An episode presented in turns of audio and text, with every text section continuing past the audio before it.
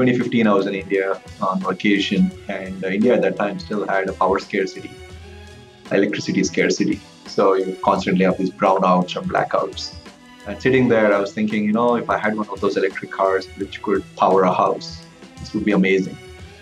But then I was like, you know, that would be ridiculous to have that car in the middle of the field here. So that's what led to the genesis of what if we did an electric tractor that could do everything a tractor does, but could also power the house.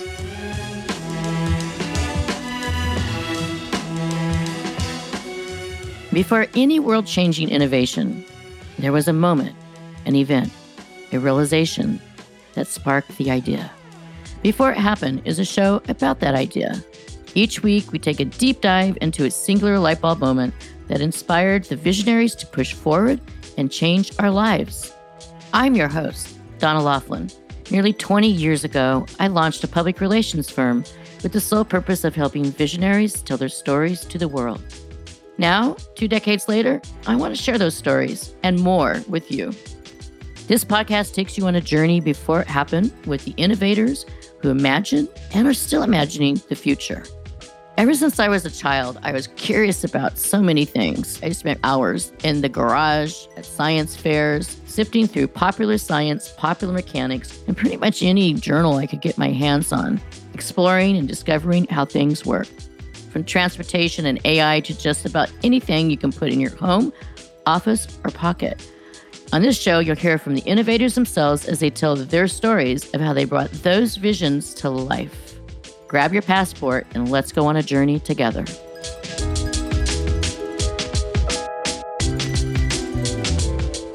I'm Donna Laughlin, and on today's show, we meet Praveen Penmetsa, co-founder and C E O of two groundbreaking startups, including one that's already reshaping the agriculture industry.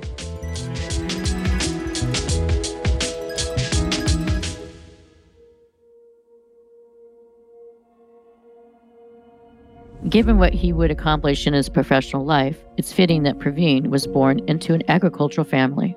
But it would be his fascination with cars that took him into technology. And his idea to revolutionize farming equipment would come about almost by accident.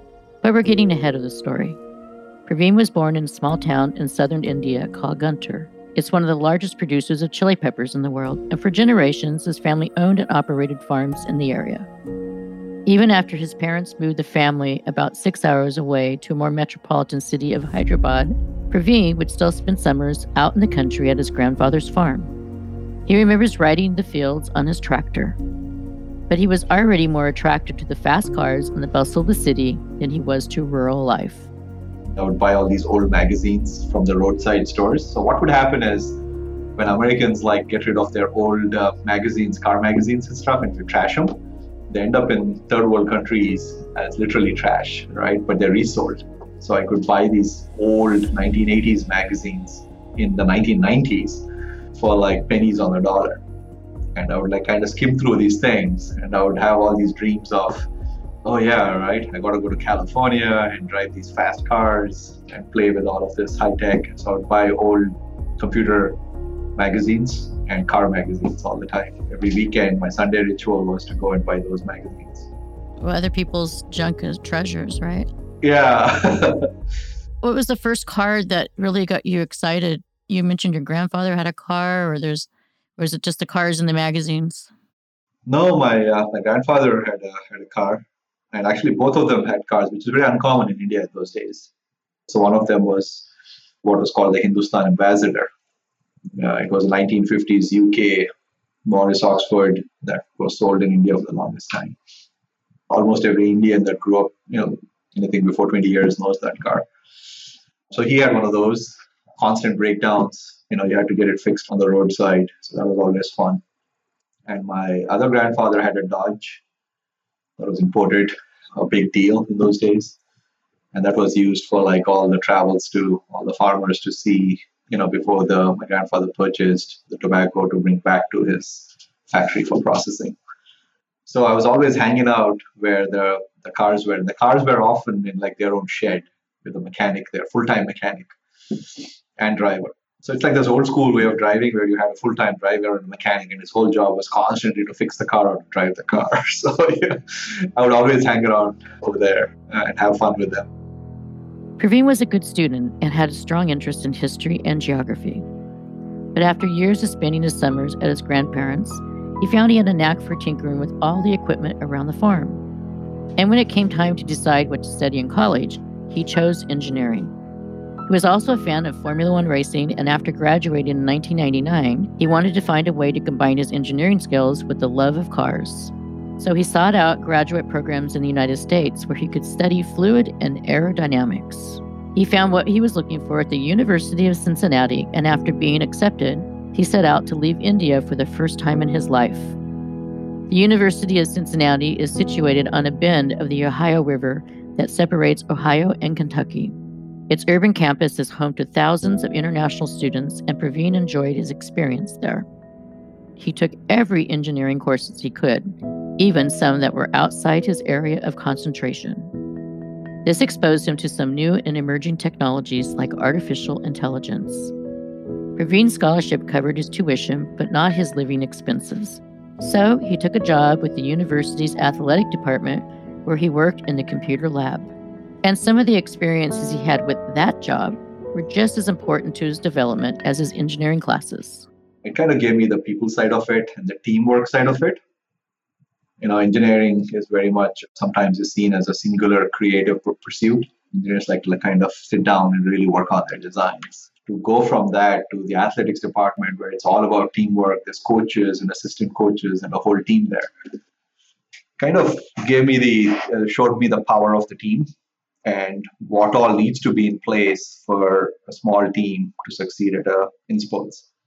Showed me what the back-end infrastructure needs to be, which which is all things that I later on implemented and realized when I started my own companies.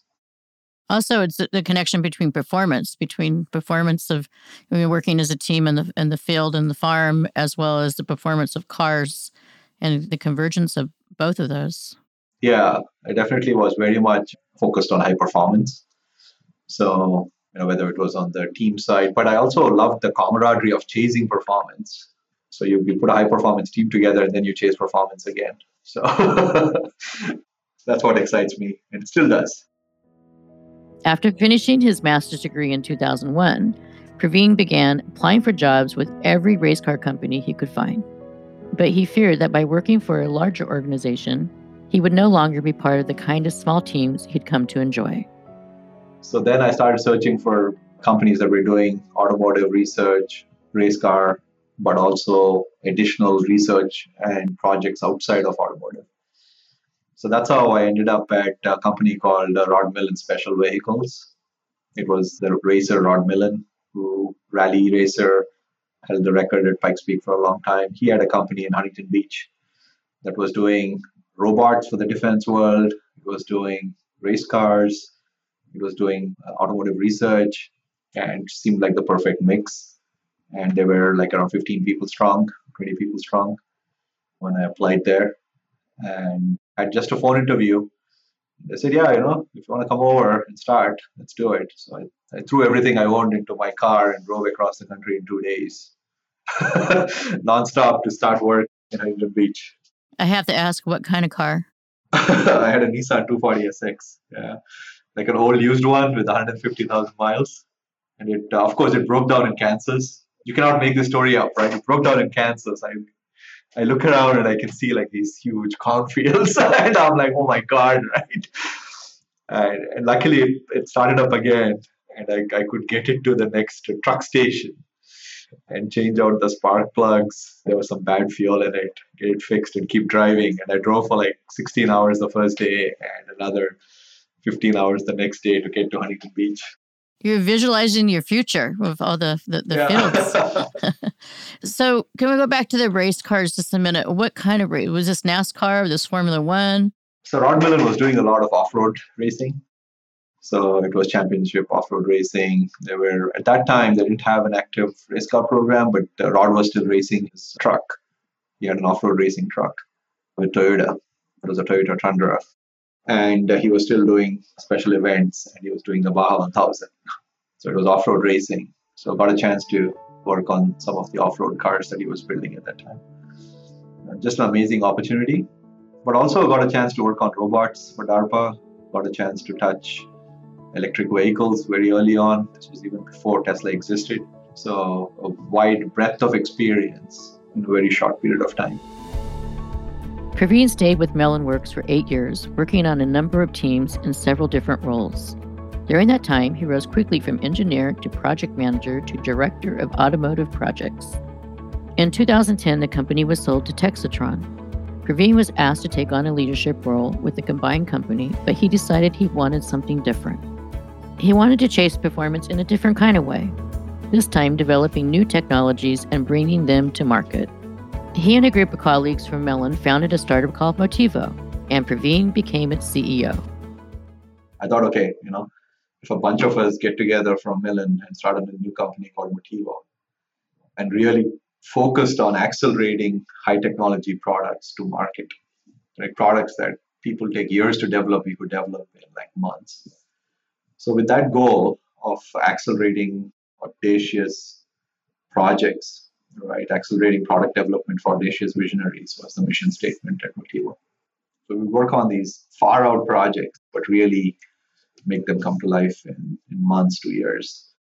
So that was the genesis of Motivo. So we started Motivo in a small garage in Hermosa Beach with my co-founder, Nate Schroeder, Dean Banks. Like three of us started Motivo back in two thousand ten in a small two thousand square foot building in Hermosa Beach in L A. What did you create in that small garage? Yeah, in that small garage was just a stepping stone. We signed our first few projects there. We created an electric boat that at, at one point was the fastest twenty-two foot electric boat in the world with a very small team. We worked on an electric city car. We worked on a microgrid project. And we started growing. The company started to grow very quickly. And over a period of ten years, worked on projects ranging from electric aircraft down to one-wheel, you know, skateboards and everything in between. And while we were doing all of these projects, we also got uh, pulled into the autonomous revolution that had started in the car world. And so we started working with a lot of autonomous car companies, uh, supporting their car developments, building autonomous cars for them. And that then led to the agriculture opportunities that popped up where farmers in California started approaching us saying, hey, can you build some robots for us for planting, for cultivating, for harvesting? So what year were you beginning to work on the electric? You said it was well before Tesla. What time frame were we talking about? Yeah, in two thousand Three worked on an electric hybrid car that ended up on the cover of Road and Track. It was a project by Mitsubishi, fully functional car using the drivetrain, very similar to what Tesla had in their Roadster. So I did a battery pack for that. So it was super cool to have, four years after starting my professional life, to have a car that I had touched and worked on on the cover of Road and Track. A magazine that I used to buy on the sidewalks in India for like ten rupees because I could not afford the one on the newsstand. It was, was just a fantastic story. Have you gone back to the road stand to see if the magazine's there, stacks of them for the next generation to buy?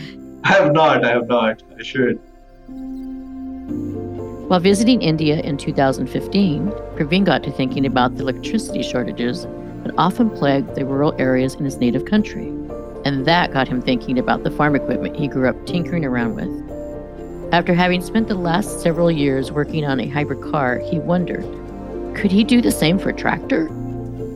Ultimately, it would take launching and running a second company, which he called Monarch, to bring his vision to life. Monarch was the culmination of Praveen's career spent building teams and chasing performance. This time he put together a dream team of experts that could look at the development of the tractor from every conceivable angle. His co-founders were Zach Omohundro, his partner in Motivo, Mark Schwager, a top manufacturing leader and Tesla alum, and wine grower extraordinaire Carlo Mondavi, who serves as chief farming officer. So between the four of us, we bring very deliberate skill sets to the table. But we also have attracted some fantastic talent like Chris Whitney, who leads up the autonomy side, and a team of engineers who every day are out in the field, in the heat, in the cold, in the wet, and I think you'll see in our R and D site. It's not for the engineer who wants to sit at his desk, get a massage, and get some beer and get a cappuccino. Nothing wrong with that, but those are not the kind of engineers that we have at, at Monarch. Our guys are out in the field every day from morning till night, and often, very often during the night as well. And even though they're the best A I engineers, can work anywhere in the world, they have decided to join us on this journey. So it's a very committed team of A I engineers, mechanical engineers, electronics engineers, control systems people, and we put a whole team around them to help us on this journey and to join us on this journey. Why do you think the world needs an electric tractor? Uh, twenty fifteen, I was in India on vacation from, from Motivo. And uh, India at that time still had a power scarcity, electricity scarcity. So you constantly have these brownouts or blackouts. And sitting there, I was thinking, you know, if I had one of those electric cars that we just did at Motivo, which could power a house, this would be amazing. But then I was like, you know, that would be ridiculous to have that car in the middle of the field here. So that's what led to the genesis of what if we did an electric tractor that could do everything a tractor does, but could also power the house. But again, I cannot take credit for that whole idea. I came ran, kind of running back to, you know, to Motivo, and then talked to my partner there, Doctor Zach Omohundro, right, who was the first employee at Motivo and is, is one of the co-founders at Monarch as well. And he was like, hey, there's a clever way to do that. And then he said, by the way, U S A I D is looking for to how do we power agriculture sustainably globally. So maybe we can kind of put this idea in as a grant application and see if other people also think it's a good idea. Because both of us were strong believers that ideas are a dime a dozen. The, the whole challenge is to convince the rest of the world that it's a good idea and then actually execute on it and then put it in people's hands and then change mindsets was the way both of us looked at it. So we then put in this grant for U S A I D, which again, we did not have high hopes of because they got like four hundred fifty applications, I think, that year from all over the world. And ours was one of them. But we got that grant from U S A I D, and they actually funded the first electric tractor that we built back in twenty fifteen, twenty sixteen timeframe.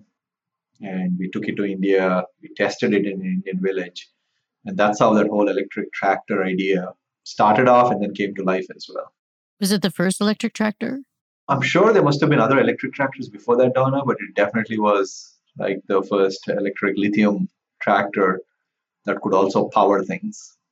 So not only could we charge from a solar panel directly, we had power plugs there and we could power things off the tractor. Definitely the first one, and we applied for patents. We got patents on that at that time. How many patents? We just did one. That was pretty large a patent on how the power electronics architecture was for that. So what is the first prototype tractor that you created that, that was in India? Did you have the same replicated tractor back in Torrance, California? Yeah, we did. We actually ended up building like three of them.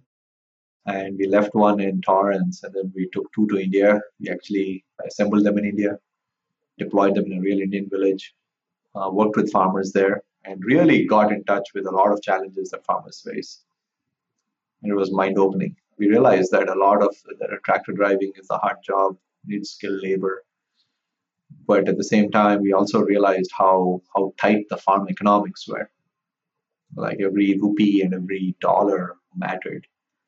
So that experience of being out there, working with the farmers, asking them questions, asking them why they're not using it or why they're using it, et cetera, was just uh, an eye-opener for farm economics and the life of a farmer. And then we came back and realized that even though the electric tractor was a good idea, it was not something that a farmer could buy and could use to change their farm economics quickly. That's the other thing is farmers don't have a lot of time. They they, they cannot think in terms of like five-year paybacks or four-year paybacks because it's such a cash-strapped business. And that's what we learned in India. And then after coming to America and start working on other farming projects, farmers here also said the same thing. Like, hey, we don't have that kind of cash flow, right? If your tractor can pay for itself in twelve to eighteen months, we're in. Otherwise, no go. And this was back in twenty seventeen, twenty eighteen timeframe. So we said, hey, our electric tractor, a great idea. Still, maybe not enough for farmers to buy and to be viable. But that's when the autonomy layer was added on. And we said, hey, if it was autonomous and we can save on tractor driving time and labor, now that would be a game changer for farmers. And we could really give them that payback in twelve to eighteen months. What type of feedback were you getting from the farmers that then you would go back to the lab and apply? Like, what was that process like? And to bring you to where you are today? Yeah. So the first tractor that we had in India, et cetera, we got a lot of feedback from farmers. We said, hey, how much are you willing to pay for this? What do you think about this tractor, et cetera?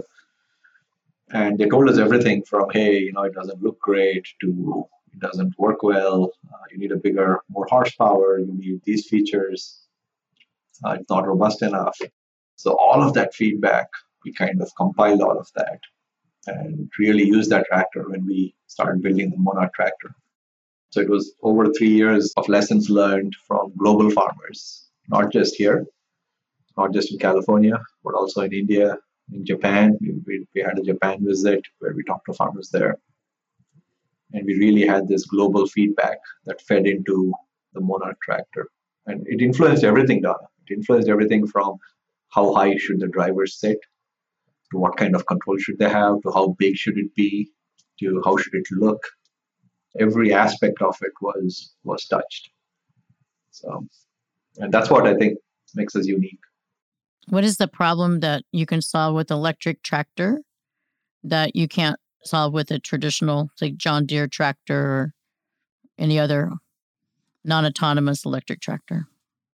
So there's a lot of things that we do. I mean, if you buy a tractor, you're guaranteed almost a payback on the tractor within eighteen months to twenty-four months. If you buy a, a diesel tractor, you get no new benefits than any tractor that's been around for the last, you know, ten, fifteen years. You get the same challenges. The economics are very similar. It's more expensive. It's, in fact, it's worse in some cases. It's harder to repair. Farmers are having problems repairing all the new electronics that are on tractors. And your economics are not changed that much. It's an incremental update. You save a little bit on diesel. They're a little bit cleaner to the environment, but not much. And everything else remains the same. So, whereas if you buy a Monarch tractor, immediately it's an all-electric tractor, which means like zero emissions. Your diesel costs go to zero, number one. Even if you take into account the charging costs, it's still much cheaper. The fact that your tractor driver is not exposed to the chemicals, is not on the tractor doing dangerous operations, increases the safety of the driver, decreases your insurance, decreases the amount of cost that you're spending on very boring, mundane, dirty, dangerous work. So the fact that your best tractor driver can now manage a fleet of seven, eight tractors is a game changer for farmers. So instead of me say telling you what, what we feel our tractor is better at, I think I'll quote one of our farmers who said, the new diesel tractors sucks because of all the emissions equipment.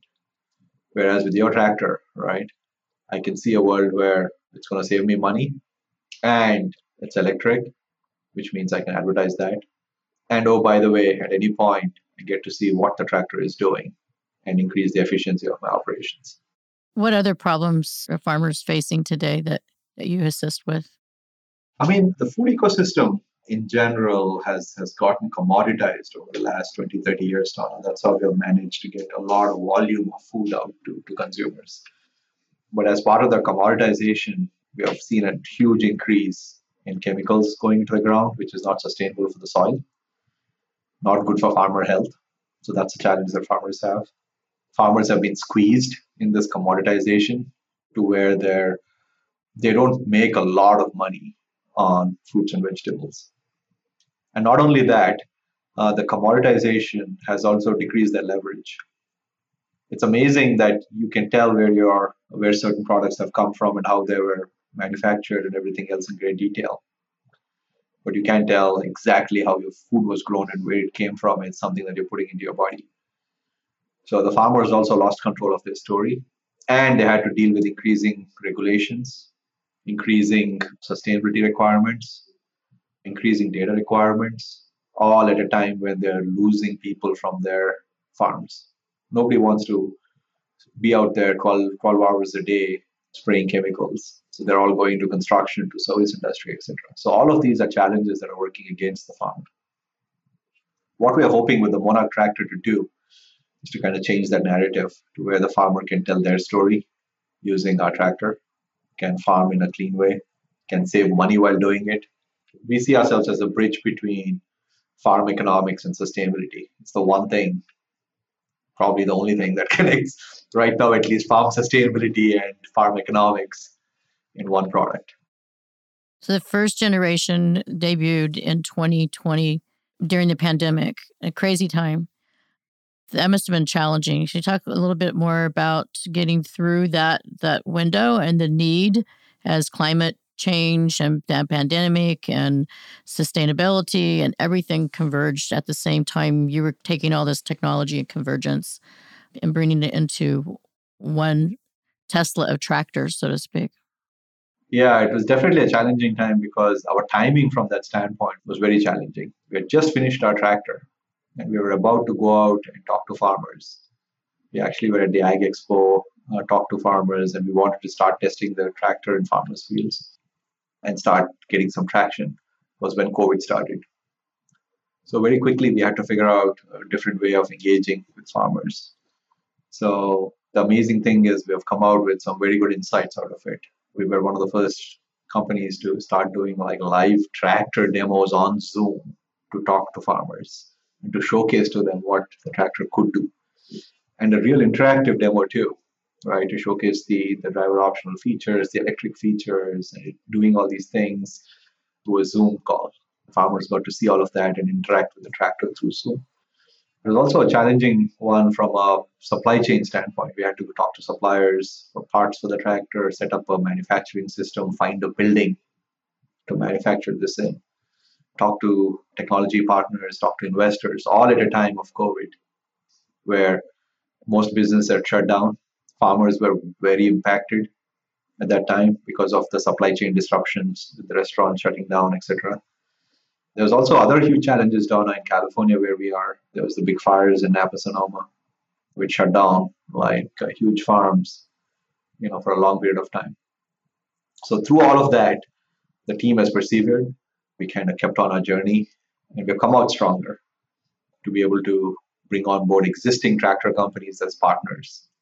Is uncommon, right? It's like it's like a, a fifty percent car company attracting like a Ford or a G M as an investor.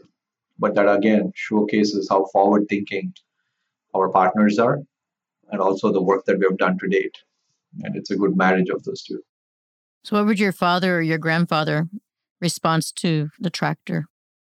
Yeah, they're they're very vocal about it, so I get to hear what they're saying, thinking. So they they definitely are like, hey, you know, we want to, we want one of these in India as soon as possible. And oh, by the way, make sure that it's not like U S expensive.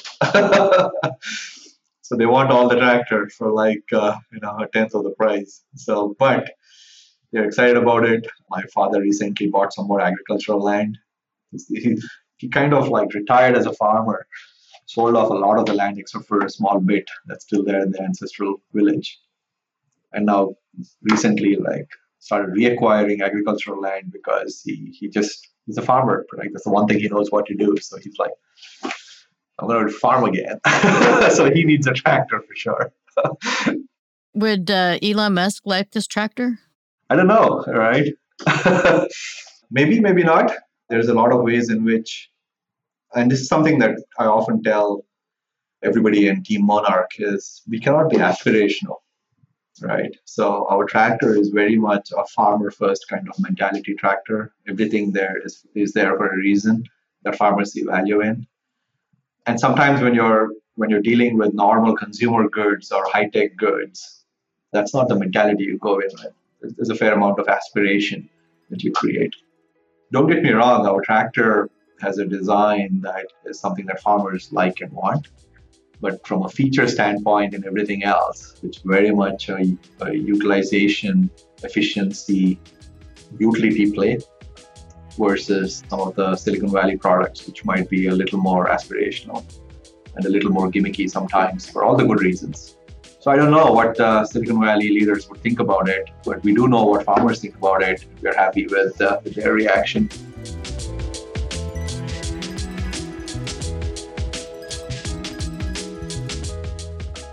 That was Praveen Penmetsa. Though he doesn't believe in legacies, He says he'd like Monarch to be remembered as an early innovator that was able to change the economics of agriculture for farmers all over the world, even in a small way. Achieving that would be the best possible outcome for his company, for farmers, and for the planet.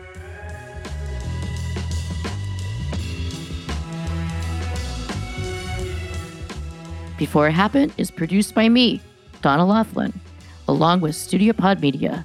The executive producer is Katie Sunku Wood, and all episodes are written and developed by Jack Buer. Our show coordinator is Deanna Morency, with additional editing and music provided by Notalab. Make sure to subscribe to Before It Happened wherever you listen to podcasts.